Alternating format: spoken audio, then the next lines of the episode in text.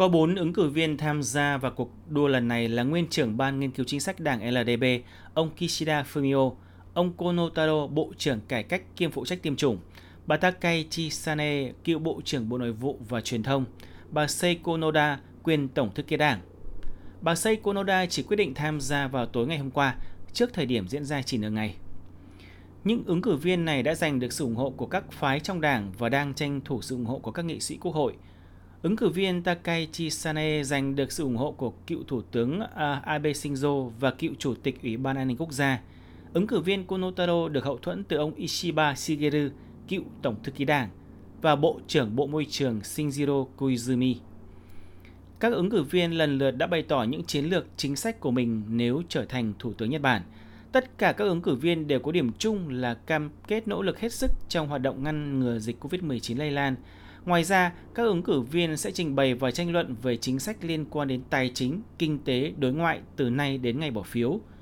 Ứng cử viên Kishida cho rằng ngoài chính sách ra, ông sẽ nỗ lực hết sức để cải cách đảng, đồng thời sẽ thực hiện đường lối đối ngoại tôn trọng và dầu mở. Bà Takaichi là cựu Bộ trưởng Nội vụ và Truyền thông từng bày tỏ mong muốn trở thành nữ thủ tướng đầu tiên của Nhật Bản. Bà muốn đưa ra các chính sách để chống lại sự đe dọa về công nghệ của Trung Quốc, củng cố nền kinh tế, giải quyết các vấn đề chính quyền trước đây chưa giải quyết, ra luật, ngăn chặn dò dỉ thông tin nhạy cảm sang Trung Quốc. À, ông Konotaro là người giỏi tiếng Anh và là người khá kiên tiếng. Ông được đánh giá là người có năng lực và là ứng cử viên sáng giá trong cuộc đua lần này.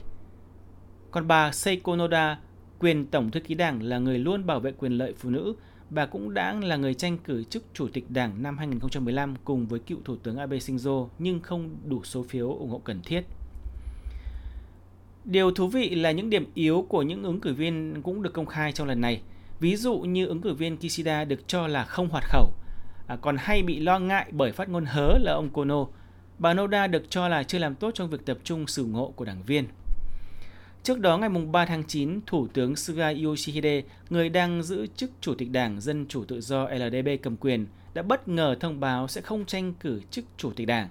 Điều đó đồng nghĩa với việc ông sẽ không tiếp tục giữ chức Thủ tướng sau khi kết thúc nhiệm kỳ vào 30 tháng 9 tới.